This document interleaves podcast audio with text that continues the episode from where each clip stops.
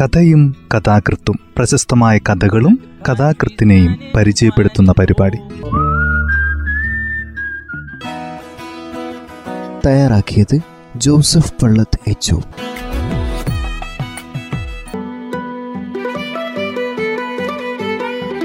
കഥയും കഥാകൃത്തും എന്ന ഈ പരിപാടിയിൽ ഇന്ന് പി വത്സരയുടെ നീലമ്മ എന്ന ചെറുകഥയാണ് പരിചയപ്പെടുത്തുന്നത്. പി വത്സല വയനാടൻ മണ്ണിന്റെ കരുത്തും കാന്തിയും ഹൃദ്യസ്ഥമാക്കിയ എഴുത്തുകാരിയാണ്. കവിത തുളുമ്പുന്ന വത്സരയുടെ ഭാഷ ശിലയ്ക്ക് തുല്യം തീഷ്ണവുമാണ്. കാടിന്റെ ചന്തവും വിശുദ്ധിയും ഗാംഭീര്യവും ആ ഭാഷ ഉൾക്കൊള്ളുന്നു. വത്സലയുടെ ബൃഹത്തായ കഥാപ്രപഞ്ചത്തിൽ നിന്ന് ഒരു കഥ നീലമ്മ. കഥ ഇങ്ങനെ ആരംഭിക്കുന്നു. അവളുടെ നാമം നീലമ്പാൾ എന്നായിരുന്നു. ഭർത്താവ് അവളെ നീലമ്മ നീല എന്നിങ്ങനെ വിളിക്കാൻ തുടങ്ങി. ഈ ചുരുക്കവിളി വാസ്തവത്തിൽ നീലമ്പാളിന് തീരെ ഇഷ്ടമായിരുന്നില്ല തന്റെ പേരിനെ പോലും ഇങ്ങനെ ചുരുക്കിക്കളയുന്നത് തന്റെ പേർക്കുള്ള ഒരു അവഹേളനം മാത്രമാണെന്ന് നീലമ്പാളിന് തോന്നി. തോന്നൽ ക്രമേണ മങ്ങിപ്പോയി. നീലമ്പാൾ എന്ന പേര് അച്ഛനമ്മമാർക്കൊപ്പം അവളുടെ കുടുംബത്തിൽ നിന്നും നിഷ്ക്രമിച്ചു. പിന്നെ അത് അവളുടെ പഴയ സർട്ടിഫിക്കറ്റിനകത്ത് മങ്ങിക്കിടന്നു. ക്രമേണ അവൾ വെറും നീലമ്മയായി തീർന്നു. അവളുടെ രണ്ട് ആൺമക്കൾ പോലും അമ്മയെ അമ്മയെ നീലമ്മേ എന്ന് തമാശയ്ക്ക് വിളിക്കും. സാരമില്ല. ഒരു പേരിൽ നിന്നിരിക്കുന്നു എന്ന് ആശ്വസിച്ച് അവർ ഒതുങ്ങിക്കൂടി. അങ്ങനെയിരിക്കെ കൂടുതൽ സമ്പാദിക്കാനുള്ള മോഹം കൊണ്ട് അവളുടെ ഭർത്താവ് നാട്ടിലെ സർക്കാർ ഉദ്യോഗത്തിൽ നിന്ന് നീണ്ട അവധിയെടുത്ത് മരുപ്പച്ചകൾ തേടി പറന്നുപോയി. ആകാശമാർഗേണ കാതടപ്പിക്കുന്ന ശബ്ദത്തോടെ വിമാനങ്ങൾ വലുതായി വലുതായി ഗോചരമാകുമ്പോൾ അവളുടെ മൂത്ത മകൻ ചോദിക്കും ആ വിമാനത്തിന് അച്ഛനുണ്ടാവോ ഇല്ല അച്ഛന്റെ അവധി അവസാനിക്കുന്നില്ല. ഇളയ മകന് അച്ഛൻ പരിമളം പരത്തുന്ന ഒരു കുപ്പായം മാത്രമാണ്. ആകാശത്തൂടെ ഒരുപാട് വിമാനങ്ങൾ ഇരമ്പി കടന്നുപോയി കുട്ടികളുടെ അച്ഛൻ വന്നില്ല. നീലമ്മയ്ക്ക് അയാൾ മങ്ങിയൊരു ചിത്രം മാത്രമായി. കറുത്ത കണ്ണട ധരിച്ച് കോട്ടും സൂട്ടും പകിട്ടുമുള്ള ടൈയുമായി ഒരു വിദേശ നിർമ്മിതക്കാരന്റെ തൊട്ടുനിന്ന് സ്വപ്നം കാണാൻ ശ്രമിക്കുന്ന ഭാവത്തിൽ അപരിചിതനായി കഴിഞ്ഞ ഒരു പുരുഷൻ. പുരുഷന്റെ ചിത്രം. ചിത്രത്തിന് കാലപ്പകർച്ചയിൽ മിഴിവ് കെടുന്നു.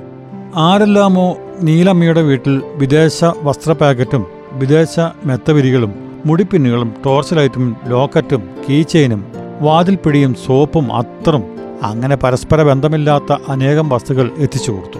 എല്ലാം അപരിചിത മുഖങ്ങൾ എല്ലാവരും കുട്ടികളുടെ അച്ഛന്റെ കൂട്ടുകാർ ഒരേ മരുപ്പച്ചയിൽ കൂട് കണ്ടെത്തിയവർ. വേനൽ തുമ്പികളെ പോലെ വരികയും പെട്ടെന്ന് നിഷ്ക്രമിക്കുകയും ചെയ്യുന്നവര്. ആ വസ്തുക്കളെല്ലാം അവൾ അലമാരിയിൽ അടച്ചുപൂട്ടി. കുട്ടികൾക്കുള്ള വസ്ത്രങ്ങൾ മാത്രം ഉപയോഗത്തിനെടുത്തു. ചിലപ്പോൾ വിദേശ സാരികൾ എടുത്ത് അവൾ ശരീരത്തിൽ ചുറ്റി. വീടിനു വെളിയിൽ പോകുമ്പോഴാണ് അവൾ അപരിചിത ഗന്ധം ഉൾക്കൊള്ളുന്ന ആ വസ്ത്രങ്ങൾ ധരിക്കാൻ തുടങ്ങിയത്. സ്ത്രീകൾ നടത്തുന്ന ഒരു വ്യവസായശാലയിൽ മറ്റു പെണ്ണുങ്ങൾക്കൊപ്പം അവളും പാർട്ട്ണറായിരിക്കുന്നു ആ വിശേഷം അവൾ അറിഞ്ഞു. കൈത്തറി വസ്ത്രങ്ങളുടെ പ്രത്യേകിച്ച് പട്ടുവസ്ത്രങ്ങളുടെ ഒരു കയറ്റുമതിശാലയായിരുന്നു അത്. ഭർത്താവ് അതിൽ വലിയൊരു തുക മുടക്കിയിട്ടുണ്ടാവുമെന്ന് അതുമായി ബന്ധപ്പെട്ട ബാങ്ക് ഉദ്യോഗസ്ഥരും മറ്റു പെണ്ണുങ്ങളും അവളോട് പെരുമാറുന്ന രീതിയിൽ നിന്ന് നീലമ്പാൾ മനസ്സിലാക്കി. മക്കൾ ഇരുവരും സ്കൂളിലായി കഴിഞ്ഞതിനാൽ നീലമ്മ ചുമ്മാതിരുന്ന് മനസ്സും ശരീരവും കേടുവരുത്തരുത് എന്ന് അവളുടെ കുട്ടികളുടെ അച്ഛൻ കരുതിയിരിക്കും. നല്ലത്. സത്യത്തിൽ വീട്ടിലിരുന്ന് അവൾക്ക് വല്ലാതെ മടുത്തു തുടങ്ങിയിരുന്നു. വിദേശ പണം വരുന്ന ഒരു വീട് എന്ന നിലയിൽ അവൾക്ക് വേലക്കാരികൾക്ക് പഞ്ഞമുണ്ടായിരുന്നില്ല. എല്ലാ പണികളും വേലക്കാരി ഏറ്റെടുത്ത് ചെയ്യും. കൈ നിറയെ പണം. നല്ല പരിമളം തൂവുന്ന മനോഹര വസ്ത്രങ്ങൾ. നല്ല ആഹാരം. വേലക്കാരി സദാ കർമ്മോത്സുകയായിരുന്നു. അതുകൊണ്ട് നീലമ്മ കയറ്റുമതിശാലയിലെ മാനേജറുടെ റോൾ ഏറ്റെടുക്കാൻ തന്നെ തീരുമാനിച്ചു. മനോഹരമായ ക്രൈപ്പ് വസ്ത്രങ്ങൾ കോട്ടൺ ലുങ്കികൾ പട്ടുസാരികൾ സ്വർണാഭരണങ്ങൾ എന്നിവ കയറ്റി അയക്കുന്ന ഒരു സ്ഥാപനം. പട്ടുസാരികൾ പാക്ക് ചെയ്യുന്നതിന്റെ മേൽനോട്ടമായിരുന്നു നീലമ്മയ്ക്ക്. അവിടെ ധാരാളം പെണ്ണുങ്ങളുണ്ടായിരുന്നു. ഷെയർ ഹോൾഡർമാരും അല്ലാത്തവരും. അങ്ങനെ തന്നെത്താൻ അറിയാതെ നീലമ്മ തന്റേതായ ഒരു ലോകം കണ്ടെത്തി. കൃത്യം ഒൻപത് മണിക്ക് അവൾ ഫാക്ടറിയിൽ ഹാജരായി. വൈകുന്നതുവരെ അവിടെ ജോലി ചെയ്തു. സ്റ്റാൻഡുകളും അയക്കോലുകളും ക്ലിപ്പുകളും ചില്ലലമാരകളും ഡിസ്പ്ലേ ബോർഡുകളും കട്ടണുകളും പാക്കറ്റുകളും വർണങ്ങളും സുഗന്ധങ്ങളും പലതരം മനുഷ്യസ്വരങ്ങളും തയ്യൽ യന്ത്രങ്ങളുടെ മുരൾച്ചയും ഇടകലർന്ന ഒരു വലിയ ലോകം. എല്ലാ സെഷനിൽ നിന്നും വിവിധതരം ശബ്ദങ്ങൾ ഉയർന്നു. ഒന്നായി ചേർന്നു. ഒരു ഓർക്കസ്ട്ര പോലെ ചിലപ്പോൾ അവളെ പൊതിഞ്ഞു. തമിഴ്നാട്ടിൽ നിന്ന് വരുന്ന പട്ടുസാരികളുടെ ഒരു ബണ്ടിൽ തുറക്കുന്നതിന് സാക്ഷ്യം വഹിക്കുകയായിരുന്നു നീലമ്മ. അപ്പോൾ കിനാവ് പോലെ അശ്രീതി പോലെ ചിരപരിചിതമായ ഒരു പരിമളം പോലെ വിളി. മാഡം നീലമ്പാൾ നീലമ്പാൾ ആശ്ചര്യപരിധിയായി തിരിഞ്ഞു നോക്കി. ഒരു ചെറുപ്പക്കാരൻ. മെലിഞ്ഞ് ഉയരം കൂടി കവിളുകൾ മെലിഞ്ഞ ചിരിക്കുന്ന കന്മഷം തീണ്ടാത്ത നോട്ടമുള്ള ഒരു ചെറുപ്പക്കാരൻ. രണ്ട് വർണങ്ങളിലുള്ള ഇൻവോയ്സ് ലെറ്റർ നീട്ടി അയാൾ മൃദുവായി ചിരിച്ചു. ഇതിൽ ഒപ്പിട്ടൊന്ന് എനിക്ക് തരൂ പ്ലീസ് നീലമ്പാൾ കയ്യിലിരുന്ന റൈറ്റിംഗ് പാഡ് മേശമേൽ വെച്ചു. പേനയും ഇൻവോയ്സുമായി കസേരയിലേക്ക് നീങ്ങി. ചെറുപ്പക്കാരനോട് ഇരിക്കാൻ ആംഗ്യം കാണിച്ചു. മാഡം നീലമ്പാൾ താങ്കളെ ഇപ്പോൾ ഇവിടെ കണ്ടുമുട്ടിയത് ഭാഗ്യം. എന്റെ വണ്ടി ഇപ്പോൾ സ്റ്റേഷൻ വിടും. താങ്കൾ ഊണ് കഴിക്കാൻ വീട്ടിൽ പോയിരുന്നെങ്കിൽ തീർച്ചയായും ഇന്നെന്റെ യാത്ര മുടങ്ങിയേനെ. ആ ചെറുപ്പക്കാരന്റെ സംബോധനയും അവന്റെ ചുറുചുറുക്കുള്ള പെരുമാറ്റവും ലളിതമായ വേഷവിധാനവും നീലമ്പാളിനെ ആകർഷിച്ചു.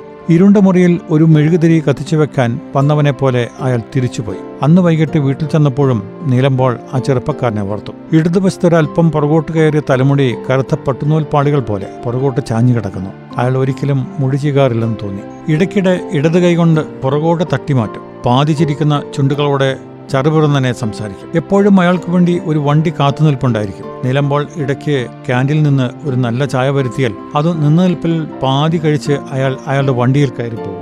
ഒരു വലിയ വസ്ത്രനിർമ്മാണശാലയുടെ ഭേദപ്പെട്ട ഒരു ഉദ്യോഗസ്ഥനായിരുന്നു അയാൾ. അയാൾ പലപ്പോഴും അവിടെ ചരക്കുകൾ അകമ്പടി സേവിച്ചെത്തി. പിന്നെ പിന്നെ കാത്തുനിൽക്കുന്ന വണ്ടിയെക്കുറിച്ച് അയാൾ സംസാരിക്കാതായി.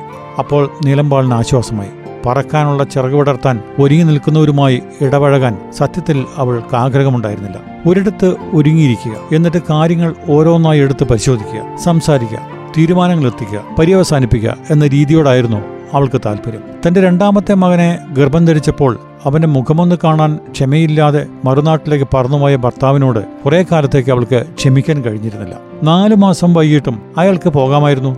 ഇപ്പോൾ അവന് വയസ്സ് അഞ്ച്. അച്ഛന്റെ ചിത്രത്തിൽ പോലും കുട്ടിയുടെ താല്പര്യം കുറഞ്ഞിരിക്കുന്നു.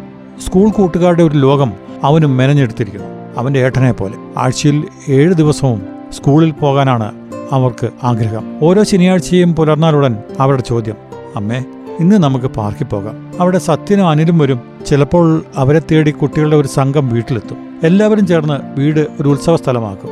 എല്ലാം വാരി വലിച്ചെറിഞ്ഞ്. നീലമ്പോൾ സന്തോഷത്തോടെ അവർക്കെല്ലാം പലഹാരങ്ങൾ ഉണ്ടാക്കിക്കൊടുക്കും. കാട്ടുകിളികളെപ്പോലെ അവരുടെ മധുരശബ്ദം അവിടെ അലയടിക്കും. കുട്ടികൾ അവരുടെ ജീവിതത്തിലേക്ക് സംഗീതവും സുഗന്ധവും കൊണ്ടുവന്നു. തിങ്കളാഴ്ച പണിശാലയിലെത്തുമ്പോൾ അവരുടെ മേശപ്പുറത്ത് അനേകം കടലാസുകൾ കുമിയും. ഇൻവോയ്സുകൾ ബില്ലുകൾ റെസീറ്റുകൾ അന്വേഷണങ്ങൾ ആവശ്യങ്ങൾ കൊട്ടേഷനുകൾ മറുപടി അയക്കാനുള്ള കത്തുകൾ ഡിക്റ്റേറ്റ് ചെയ്തിട്ട് അവൾ അന്നത്തെ സപ്ലൈ ബില്ലുകൾക്ക് നേരെ നീങ്ങുകയായിരുന്നു. കാഞ്ചീപുരം ഒറിജിനൽ പട്ടുസാരികളുടെ ഒരു ശേഖരവുമായി അന്ന് ചെറുപ്പക്കാരനെത്തി ചെറിയ ബണ്ടിൽ. വലിയ തുക. മനോഹരമായ ഒരു മന്ദഹാസത്തോടെ ചെറുപ്പക്കാരൻ പറഞ്ഞു ഞാൻ എന്റെ സർക്യൂട്ട് ജോലി അവസാനിപ്പിച്ചു. ഇവിടെ ഒരു ഷോറൂം തുടങ്ങുന്നു ഞങ്ങൾ. എനിക്കതിന്റെ ചാർജാണ് നിങ്ങളുടെ നിരന്തര ഓർഡറുകളാണ് വാസ്തവത്തിൽ എന്റെ കമ്പനിയെക്കൊണ്ട് ഒരു പുതിയ കാൽവെപ്പ് തുടങ്ങി വെച്ചത്. എക്സലൻസ് ഐഡിയ ഇനി പറ്റാത്ത പീസുകൾ നിങ്ങൾക്ക് തിരിച്ചു കൊണ്ടുപോകേണ്ടി വരില്ല. ഞാൻ തന്നെ അവിടെ ഒന്ന് സെലക്ട് ചെയ്യാം. പട്ടുസാരി തിരഞ്ഞെടുക്കുന്നതിൽ നിങ്ങളെപ്പോലൊരു എക്സ്പേർട്ടിനെ കമ്പനി നാളിതുവരെ കണ്ടിട്ടില്ല. ഇവിടുന്ന് എന്താവശ്യപ്പെടുന്നു എന്നതാണ് ഞങ്ങളുടെ നോട്ടം. പോകാനിറങ്ങുമ്പോൾ ചെറുപ്പക്കാരൻ ചോദിച്ചു മാഡം നീലമ്പാൾ എപ്പോഴാണ് ഞങ്ങളെ ഷോറൂം സന്ദർശിക്കുക? അയാളുടെ സ്വരത്തിലെ ഊഷ്മളത അവളെ ആശ്ചര്യപ്പെടുത്തി. തണുത്ത വാക്കുകളാണ് അവൾക്ക് ജീവിതത്തിൽ പലപ്പോഴും കേൾക്കാൻ കിട്ടിയിരുന്നത്. അവൾ മെനക്കെട്ടിരുന്ന് ഞായറാഴ്ചകൾ ഉണ്ടാക്കാറുള്ള മധുര പലഹാരങ്ങൾക്ക് പോലും അവ അർഹിക്കുന്ന പരിഗണന ലഭിക്കാറില്ല. കളിക്കുന്നതിനിടയിൽ വാ വിളിച്ച് മക്കൾ പറയും അമ്മ വായിലിട്ട് തന്നാ മതി. നിർബന്ധമാണെങ്കിൽ ഇപ്പൊ കൈ കഴുകാൻ നേരമില്ലെന്നേ പലഹാരം ഇറങ്ങിപ്പോകുന്നത് നീ അറിയുന്നുണ്ടോ മോനെ? അതിന് മധുരം കുറവാണോ? അറിഞ്ഞുകൂടാ. ശ്രദ്ധിച്ചില്ല. പിറ്റേന്ന് ഷോറൂമിൽ ചെന്ന് പരിശോധനയിൽ ഏർപ്പെടുമ്പോൾ പട്ടുസാരികൾ അവിടെ അങ്കുലി സ്പർശനമേറ്റ് പുളകം കൊണ്ടു ചില്ലുകളിൽ പതിക്കുന്ന വെളിച്ചത്തിൽ അവ മനോഹരമായി പുഞ്ചിരിച്ചു. ചിത്രാങ്കിതമായ ശുദ്ധ കസവിന്റെ ബോർഡറുകൾ കയറത്ത സ്വപ്നങ്ങൾ പോലെ വിരിഞ്ഞു. വില കൂടിയ സാരികൾ പണക്കാരുടെ അരമനകളിലേക്ക് വിടകൊള്ളാനുള്ള വിഭവങ്ങൾ അവളെല്ലാം ചുറ്റി നടന്ന് കണ്ടു. വിലകൾക്കനുസരിച്ച് തരംതിരിച്ച് ഡിസ്പ്ലേ ചെയ്തിരിക്കുന്നു. ചെറുപ്പക്കാരൻ അവൾക്ക് തൊട്ടുപിറകെ നടന്നു വിവരിച്ചു. കാഞ്ചിപുരം ഗ്രാമത്തിലെ പുളിമരങ്ങൾക്കു കീഴെ ഉണങ്ങിയ വെജിറ്റബിൾ ഡൈ നിറം പകർന്ന് കടൽക്കാറ്റേൽക്കാതെ വിദൂര ഗ്രാമത്തിൽ ഉലർത്തിയെടുത്ത് പട്ടുനൂലിന്റെ ചൈതന്യം യന്ത്രക്കറയേൽക്കാതെ കൈകൊണ്ട് നൂറ്റെടുത്ത സാരികൾ. അയാൾ നല്ലൊരു ബിസിനസ്സുകാരനാണ്. അതിലുപരി അചേതനമെന്ന് നാമൊക്കെ ധരിക്കുന്ന സാരികൾക്ക് പോലും ആത്മാവുണ്ടെന്ന് വിശ്വസിക്കുന്നവനാണ്. രണ്ടു മണിക്കൂർ കൊണ്ട് അവൾ എല്ലാം നടന്നു കണ്ടു. ഇഴകളുടെ മേന്മ പരിശോധിച്ചു. കസബിലടങ്ങിയ കലാസൗകുമാര്യം അറിഞ്ഞു. ചില്ലുപതിച്ച വലിയ മേശയുടെ ഇരുഭാഗത്തും ഇരിക്കുമ്പോൾ ചെറുപ്പക്കാരൻ അവളോട് പറഞ്ഞു മാഡം താങ്കളുടേത് ഐശ്വര്യമുള്ള കൈയാണ്. ഈ ഉപഹാരം ഞാൻ താങ്കളുടെ വണ്ടിയിൽ വെക്കുന്നു. സ്വീകരിക്കാതെ പറ്റില്ല. എനിക്കതിന് സ്വന്തം വണ്ടിയില്ലല്ലോ അയാൾ അത്ഭുതത്തോടെ പറഞ്ഞു. കമ്പനിയുടെ വണ്ടി ഇപ്പോൾ താങ്കളുടേത് കൂടിയാണല്ലോ. അത് റെഡിയായി നിൽപ്പുണ്ട്. പാക്കറ്റ് കയ്യിൽ വെച്ചുകൊണ്ട് ചെറുപ്പക്കാരൻ അവിടെ അനുഗമിച്ചു. അയാളുടെ പരുത്ത കൈത്തറി ഷർട്ടിന്റെ തുമ്പ് അവളുടെ കൈവണ്ണയിൽ ഉരസി. സമ്മാനം അവളുടെ കൈകളിൽ കൊടുത്തിട്ട് അയാൾ വണ്ടിയുടെ ഡോർ സാവധാനം അടച്ചു.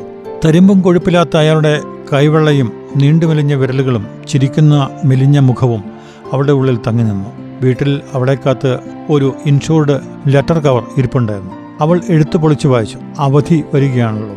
കുട്ടികളെയും കൂട്ടി വരിക. പ്ലെയിൻ ടിക്കറ്റുകൾ അടക്കം ചെയ്തിട്ടുണ്ട്. ഒരു വിസിറ്റിംഗ് വിസയിൽ ഭർത്താവിന്റെ ഉദ്യോഗസ്ഥ സ്ഥലത്തേക്കുള്ള ക്ഷണം. അവൾ എടുത്ത് കയ്യിൽ വെച്ച് ആലോചിച്ചു. പിന്നെ അത് ചുരുട്ടിക്കൂട്ടി നശിപ്പിച്ചു. മരുഭൂമിയിൽ എനിക്ക് കാണാൻ പറ്റിയ ഒന്നുമില്ലല്ലോ. എല്ലാമെല്ലാം ഇവിടുന്ന് കൊണ്ടുപോയിട്ട് വേണ്ടേ? ഇല്ല ഞാൻ വരുന്നില്ല. കുട്ടികൾ വേണമെങ്കിൽ വലുതാകുമ്പോൾ വരും. എന്റെ സഹായം കൂടാതെ വരാറാകുമ്പോൾ എന്ന് നീലമ്പ കഥ ഇവിടെ അവസാനിക്കുന്നു. അതിരുകൾ ഇല്ലാത്തതാണ് വത്സലയുടെ അനുഭവ ലോകം അടിച്ചുതളിക്കാരി പേമ്പിയെക്കുറിച്ചും കാരണവന്മാര് കാടുവെട്ടി ചതുപ്പ് കത്തിച്ച് കരിവെച്ച പശിമയുള്ള കറുത്ത മണ്ണിനെയും പരശുപുരം ഗ്രാമത്തിലെ എക്സിബിഷൻ സ്റ്റാളുകളെപ്പറ്റിയും ജയന്തൻ നമ്പൂതിരിയുടെ സായന്ത്രങ്ങളെപ്പറ്റിയും തിരക്കിൽ അല്പം സ്ഥലം തേടുന്ന ഫെൽസിയെപ്പറ്റിയുമെല്ലാം വത്സല കഥകൾ വിവരിച്ചിട്ടുണ്ട്. അവരുടെ മനോഹരമായ ഒരു കഥയാണ് ഇന്ന് അവതരിപ്പിച്ചത്. തയ്യാറാക്കിയത് ജോസഫ് പള്ളത്ത് എച്ച്